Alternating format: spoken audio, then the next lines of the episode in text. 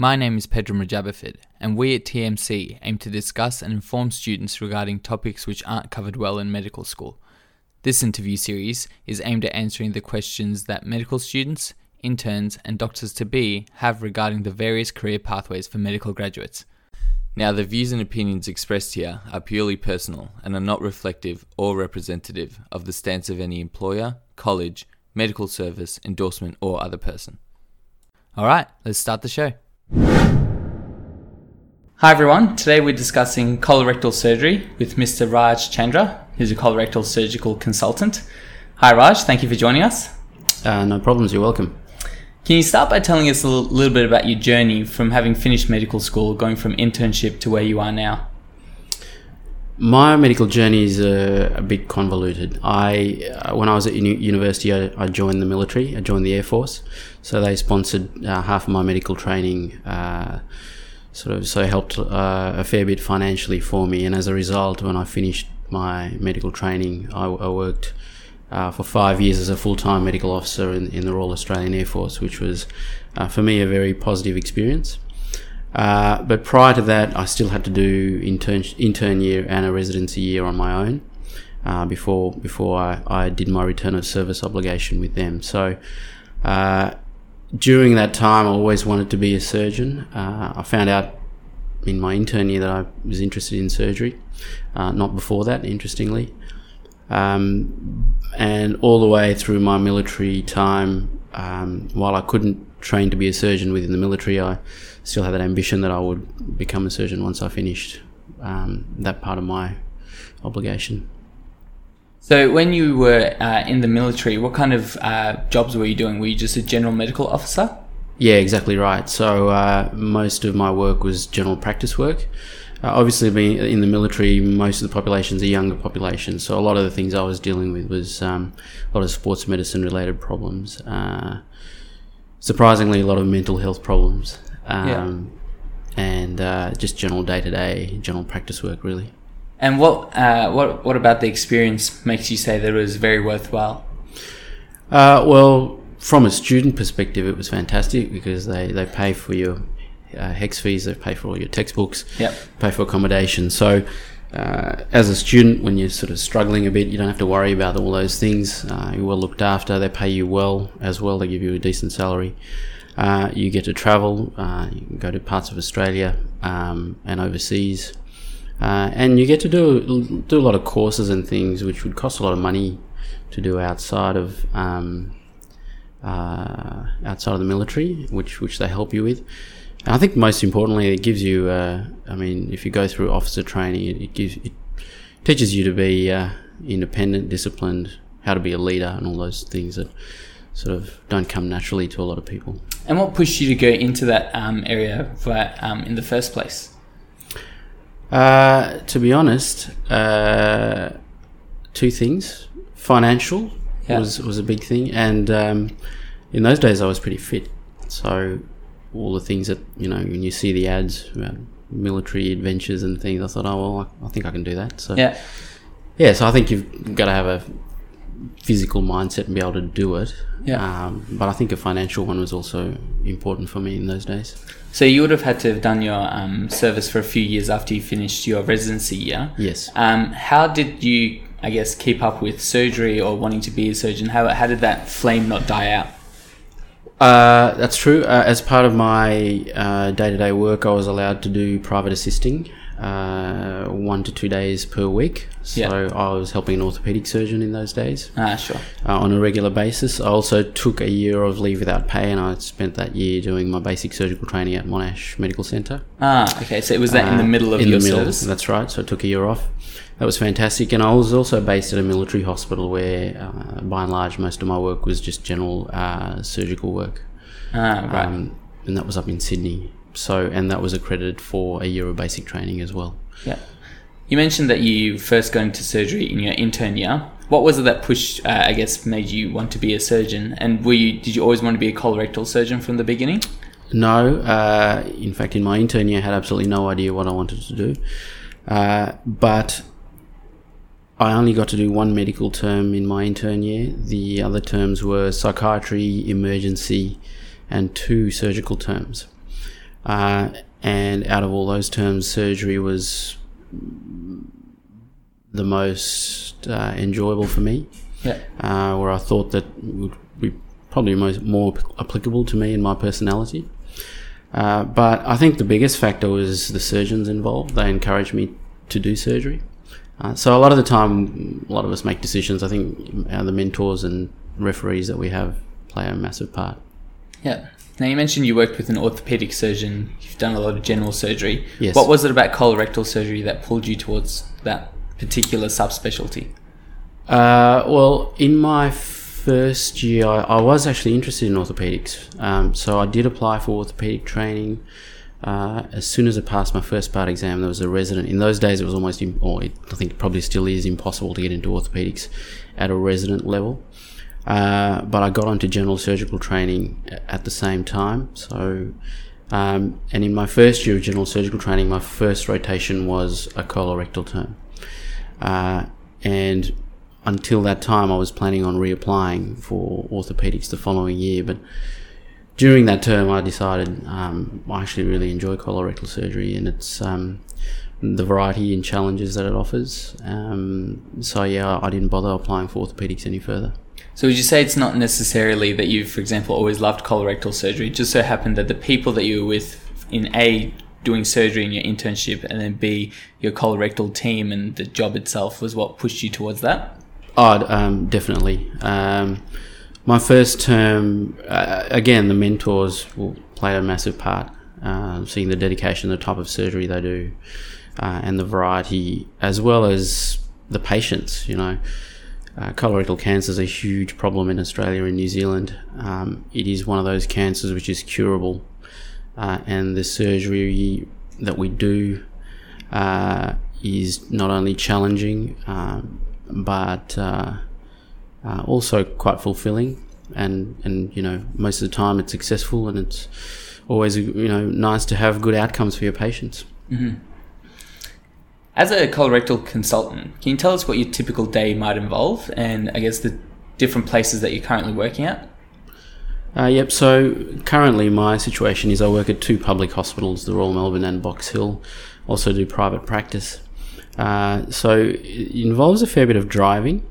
Uh, however, uh, a day-to-day, a, a routine week would involve a combination of clinics, uh, outpatient clinics, um, operating lists uh, in the operating theatres, but also endoscopy lists, uh, where we do a lot of colonoscopy.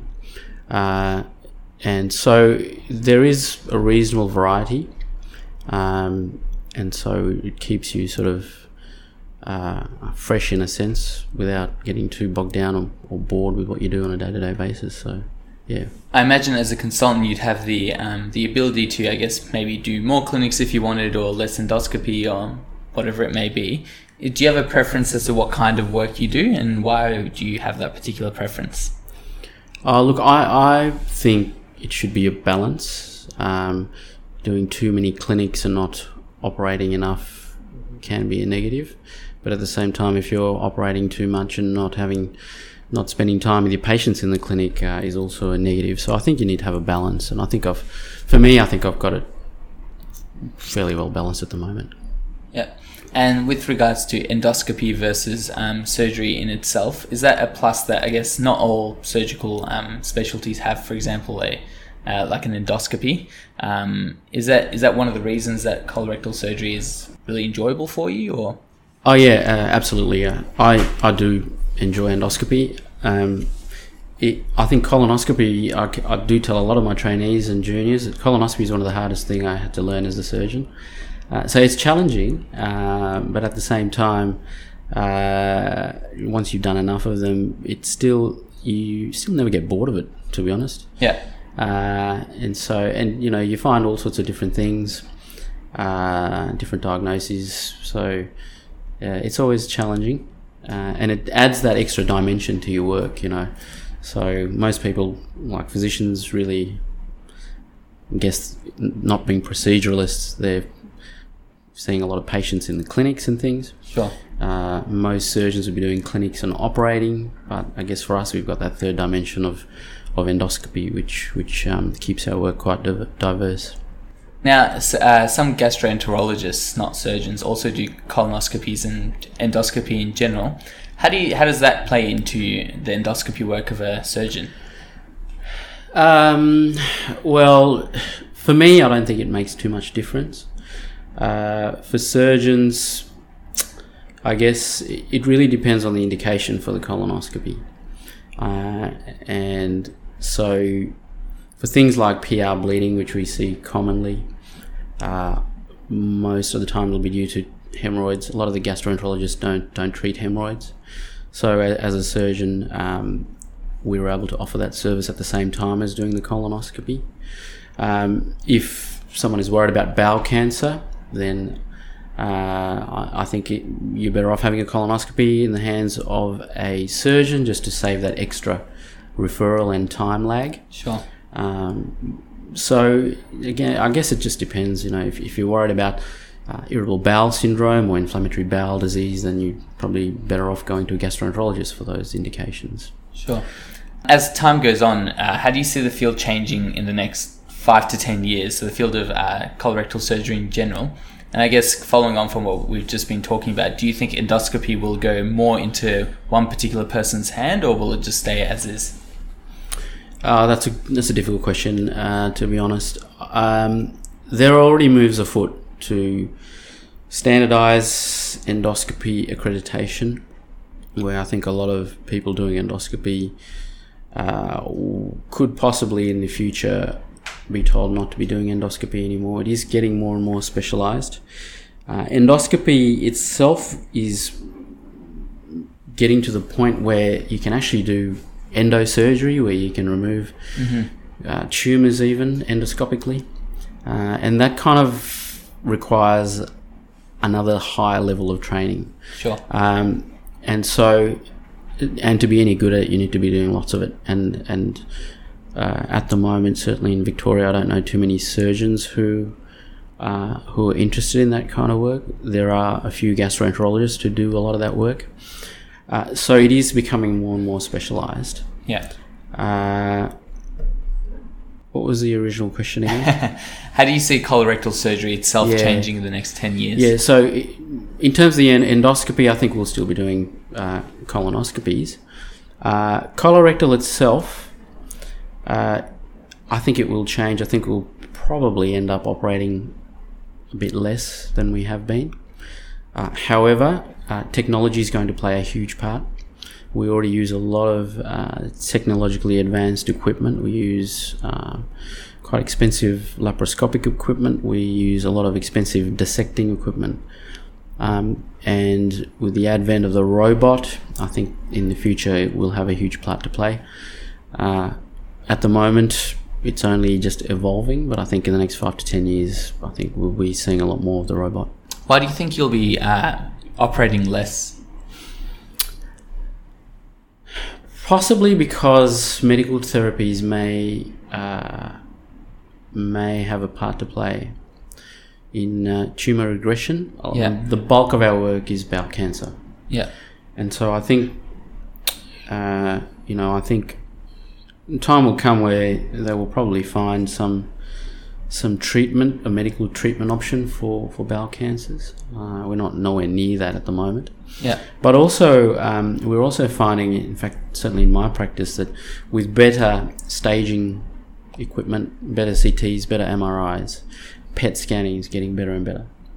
That a lot of the time, five years ago, generally we don't operate with metastatic disease. They go to medical therapy first before any surgery. Uh, and so, with better staging, we are finding more and more patients with, you know, metastatic disease which may not have been picked up before. So in the past, they would have gone straight to an operation, whereas Ah, now sure. we're delaying surgery now for a lot of these patients. Yeah. So as a result, our operating numbers, uh, you know, probably are dropping. Yeah. Uh, but at the same time, bowel cancer is so prevalent uh, that most colorectal surgeons uh, are very, very busy. Mm. You mentioned that it's um, uh, given that bowel cancer makes up the bulk of your work, being able to resect that and cure a patient is quite um, rewarding. What what else about the job about colorectal surgery makes it a rewarding specialty besides being able to save patient lives? Uh, look, I think the variety, uh, and it, it does offer a life, lifestyle choice. Um, certainly here at Box Hill and the Royal Melbourne, uh, the lifestyle is not so bad. We, we don't do general surgical on call. We're purely a colorectal consultant service, so uh, the chances of being called out after hours is, is low. Uh, we only get called for colorectal specific problems. Also, uh, I, I, think the variety plays a big big role. You know, mm-hmm. um, yeah. not only is it bowel cancer, not only is it endoscopy, we can do a lot of proctology work. So you can do a lot of sort of minor cases, which are also very important. Uh, hemorrhoids, fissures, fistulas, very prevalent. Um, so I think the variety keeps you, you know, fresh and interested in what you do. Yeah. And uh, uh, on the opposite spectrum, what part of colorectal surgery is most difficult to deal with, or I guess, uh, yeah, do you struggle with the most? Oh, I think the uh, two two big things in first one in surgery in general is judgment. I think it's probably the most important uh, quality that a surgeon needs to have, making the right decision for the right patient. Uh, a lot of our work is fairly routine, where the decision is clear cut, but now and again you get a case where you think, oh, geez, I don't know what to do here. You know, what should I do? What's the right thing for the patient? So, uh, I think the judgment is is difficult and can be quite stressful sometimes, uh, and that's why I think it's always good to have to work in a group uh, certainly, I didn't mention it before, but in terms of lifestyle, we, colorectal surgery is big on being part of a, a, group of surgeons who cover each other. So you're not there on call looking after your own patients week in, week out. Not only is it it's very bad for you, both physically and mentally, uh, but it's also good to be part of a network of surgeons who support each other and be able to bounce ideas off each other mm-hmm. uh, and to seek advice from your senior colleagues. So even if you're a consultant, uh, it doesn't mean you know everything. You you you know we've all got one or two people we can go to uh, yeah. for support and advice. Yeah. If there's any doctors you'd like us to interview, or if there's any questions you'd like asked, please shoot us a message. We listen and respond to every single message that comes through. Now back to the show. Does the private aspect of colorectal surgery also play a part in, um, I guess, the lifestyle choice as well? Uh, it does. Uh, I guess it depends on what you're looking for. Uh, private practice itself can be very stressful. Yeah. Uh, you essentially will be working on your own. I mean, you're in a group of I'm in a group of four surgeons, um, and we do cover the, cover each other uh, for weekends. But in terms of patient care, uh, it does take a lot of your time. Uh, patients expect you to be available 24 uh, 7. But I think it's important, uh, certainly in our society, that the, the, there is a private component, but mainly because of the, you know, huge uh, strains on the public system. So we need uh, the private sector to be successful, to be able to deal with our public sector problems. I've just been to the UK. I was in the UK most of last year and saw firsthand the the how the NHS is struggling over there. Just yeah. they've just got no money uh, because they've got virtually no private sector over there. Yeah, yeah. Mm. Do you have an idea about how competitive colorectal surgery itself is? It's so very it's very competitive. Yeah. Um, and especially making reference to other surgical um, specialties as well. Uh, it's hard to compare because colorectal surgery is a subspecialty uh, of general surgery. So if you com- and so if you compare general surgery competitiveness to say orthopedics or plastics, I think general surgery is a lot easier to get into um, at that early level. Uh, however, uh, once you finish general surgical training, uh, to get into colorectal is is fairly competitive to a point where uh, a lot of the people getting on now have got higher degrees, um, PhD level, particularly. Uh, this wasn't the case when I went through, thankfully. uh, but you know, having said that, at that time it was still still very competitive. Uh, you need to have a reasonable CV built up at that stage, you need good support from colleagues who would want to work with you. Uh, so yeah, it's extremely competitive, and it's not uncommon for people to apply three or four years in a row and still not get in.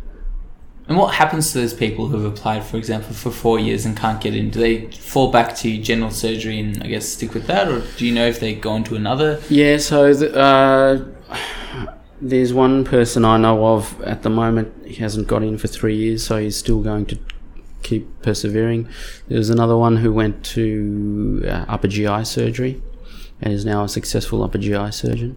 Yeah. So it, it really depends on, uh, I guess, your motivation, your family life, uh, how much patience you have.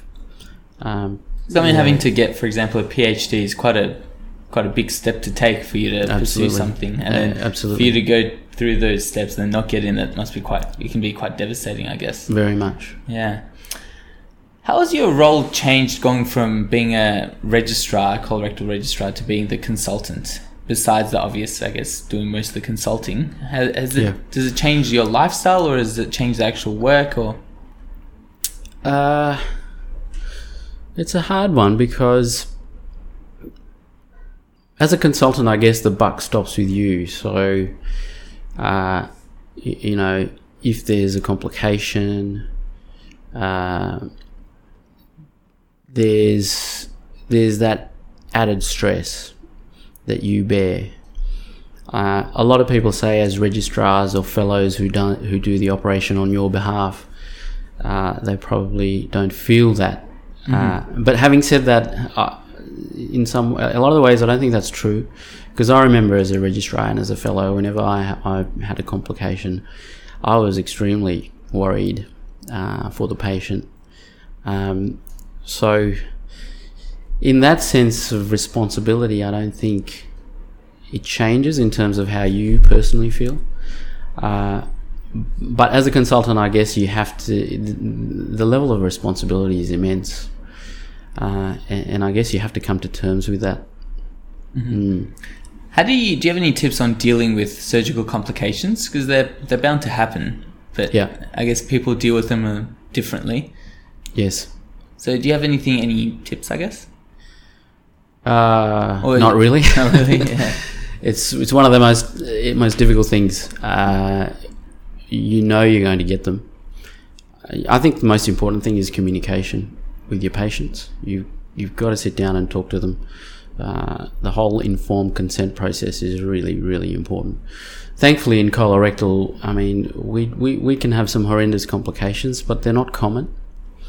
Uh, but as long as the patients are aware of what could potentially go wrong, uh, Are there factors that uh, commonly lead to these uh, complications? So, for example, is it like the surgeon is tired, or is it the team doesn't mesh well together, or is it lack of knowledge of anatomy, or do you know what, what commonly causes these problems? Look, I don't think so. I- Um, by and large, it's, it'll be a combination of factors. Uh, colorectal surgery, just by its nature, is has high complication rates uh, because we're dealing with a dirty organ, really. Yeah. So infection rates are higher than normal. Uh, but the you know most of the time they're just minor infections which we can deal with. Um, so you know, uh, anastomotic leaks, for example, th- there are lots of factors that can cause a leak. Um, but there wouldn't be a surgeon in the world who's gone through their career without having a leak, Sure. despite being a brilliant surgeon. Uh, so a lot of the factors we just can't account for. Yeah. Uh, in terms of lack of training or not knowing your anatomy, I'd be very surprised if that happens in my field because we're trained to such a high level. And uh, certainly, colorectal surgery in Australia and New Zealand is regarded as having the best training program in the world. Ah, wonderful. Please make sure to complete the survey for this episode. We want to make sure the episodes are as useful as possible, and the surveys help us to monitor whether they're making an impact on our fellow peers. It only takes 30 seconds and it helps more than you can imagine. The link can be found on our Facebook and our blog. Now back to the show. We touched on work life balance before. How would you say your work life balance is, and how do you fit in work, family, and everything else? Uh, yeah, it's it's a busy life, uh, but I guess a bit of planning uh, and communication uh, gives a reason. I've got a reasonably good work life balance, I think. Um, certainly, working as part of a group or working in a bigger unit, we've got 11 surgeons on our unit, so our on call is one week in 11, Yeah. which is not too bad. Yeah. Um, so yeah, planning, communication with your family, uh, and working as a group rather than individual are the main things. And I think work-life balance is really important because uh, if there's too much of one thing, particularly the work side, I think you're not going to last too long Yeah. in, in, in this day and age. Yeah. You mentioned you have relatively predictable work hours, such as your on call and not really being called in um, at night time anyway. Yeah. Do you have, are your work hours during the day quite long, especially given that you have to drive from area to area? Uh, again, that's fairly variable. Um, so we still have, well, certainly uh, at my level, I've I still tend to have at least a half day a week off uh, to myself, do admin or uh, do whatever I want, really. Um, but there's still enough time to get, you know, in like today is a full day. I've been at Lilydale in the morning, but still had enough time to have some lunch and drive across uh, in time to start the clinic. So, you know, it's not too onerous. I guess it depends on everyone individually. Some some people are really really busy Yeah. uh, and just would not be able to do that kind of work. Mm-hmm. Uh, so, it, but I guess once you're a consultant, you do get some level of autonomy uh, and choice in uh, what you want to do and, and how busy you want to be. Uh, and so I, I feel like at the moment I've got my balance relatively. Uh, uh, I've got a reasonably good balance, um, but I guess we will all strive to get it better. Yeah. Yeah. Yeah. So I'm, I'm fairly happy with the way things are at the moment. Do you have any particular interests outside of medicine that have, especially ones that have, I guess, stood the test of time since medical school or anything like that? Because it can get quite difficult to keep up with your interests outside of medicine, especially going through registrar training. Uh, definitely. Um, I guess growing up, I uh, sport is a big one for me. Yeah. Um, uh, when I was in school, I excelled at sport more than uh, academically. Uh, I ran at a fairly high level. Uh, I ran for my birth nation, Fiji, internationally, uh, even through university. Yeah. Uh, so I, I guess, and I'm so a keen, I take a keen interest in other sports as well. So I guess that's takes up a lot of my outside interests. Yeah. Um, apart from that, just general reading. Um, yeah, so there is still time for all of that.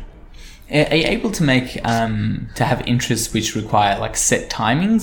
So, for example, like having playing like a, a mixed sport which has which is every Wednesday seven thirty, or is that quite difficult to do as a consultant? Extremely difficult. Uh, and uh, when I was a resident, I used to play cricket um, and, and as an intern, but once surgical training kicked in, I couldn't do it anymore. Yeah, uh, what was initially a very social thing uh, became uh, quite strict, where you wouldn't get a game if you didn't come to training, yeah, and that was just impossible. You know, as a, as a busy resident, even as a doctor, you, Yeah. you- a game like cricket takes hours.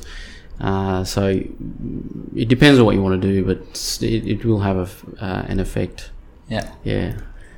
Going back to your intern year, what advice would you have wanted to have known, or what would have made your life easier as an intern and a junior doctor? Do you think? Uh, for me, I uh, it's a difficult one. Really, it's it was a long time ago. Yeah. or is there anything, for Uh, example, as a consultant now that you work with junior doctors, is there something that you see that could be improved on, or something that could do better? I think the biggest thing for me was uh, the lack of support, and I think we can all, as senior medical people, really help. Uh, I'm, I think Eastern Health is not too bad. I think these days the interns get a reasonable amount of support. I don't know uh, what the latest is from their point of view. Um, but certainly in my day, my first term was a night term Yeah. as an intern. Um, uh, so, sorry, my first term was emergency, uh, but I also had to do nights, and Yeah. often I was the only doctor in the hospital, uh, which was extremely stressful. Yeah. So I I guess from an internship point of view, I think we should pay extra attention to providing the interns with the support that they require, and and for them to be able to ask for help.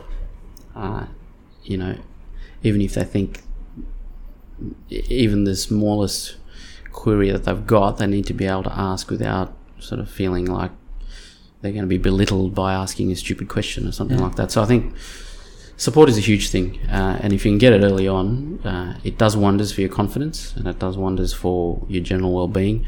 Uh, and and and I guess.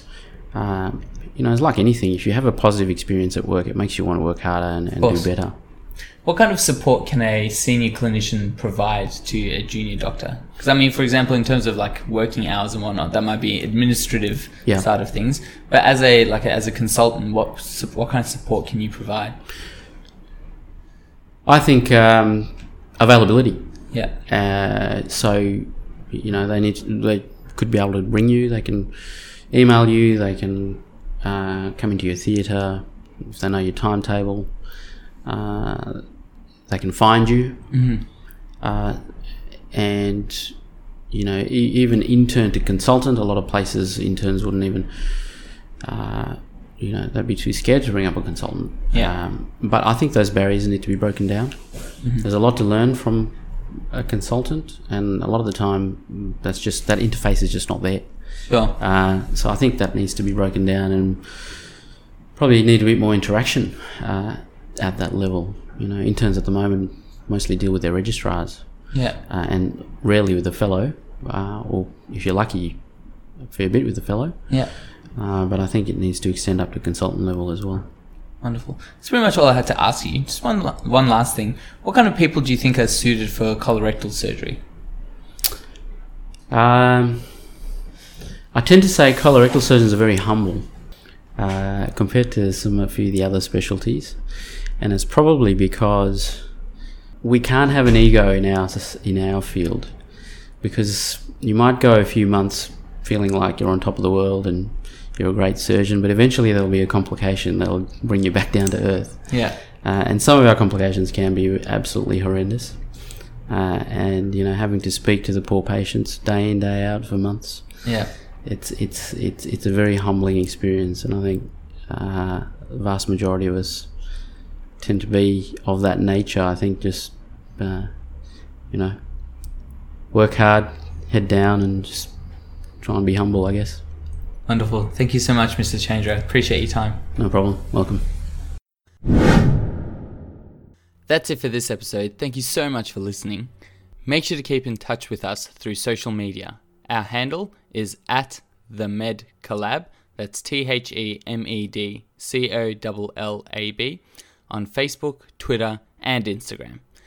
You can also subscribe to our podcast for our weekly release. All right, guys, see you next week.